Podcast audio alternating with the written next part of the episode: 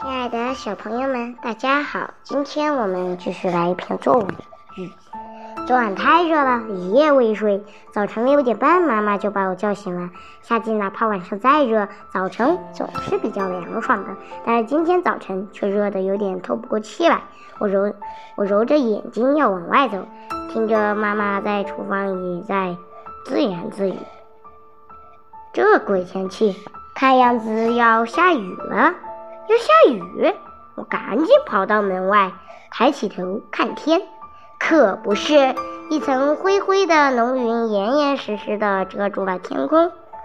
雨下定了，我心里一阵欢喜。上午十点左右，雨开始下了。开头，雨就像有人拿苞谷喂鸡那样，哗洒下一把。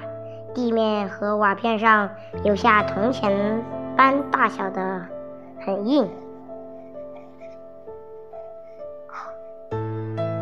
后来，雨就像开仓放谷一样，连续不断的迎泻下来。下雨啦！下雨啦！我开心的叫起来。雨更大了，房顶上、街上溅起一层白蒙蒙的雨雾。酷热时不知躲在哪里的风，这时也一阵一阵的猛刮起来，袅袅的飘。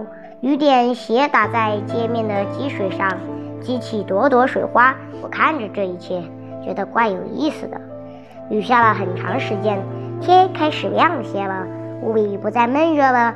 我家窗外的那棵芭蕉树不但喝足了水，还痛痛快快地淋浴了一场。瓦片也喝够了，就让雨水哗哗的流下。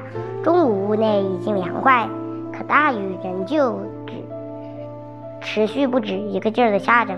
好了，今天故事就到这里了，我们下期再见，拜拜。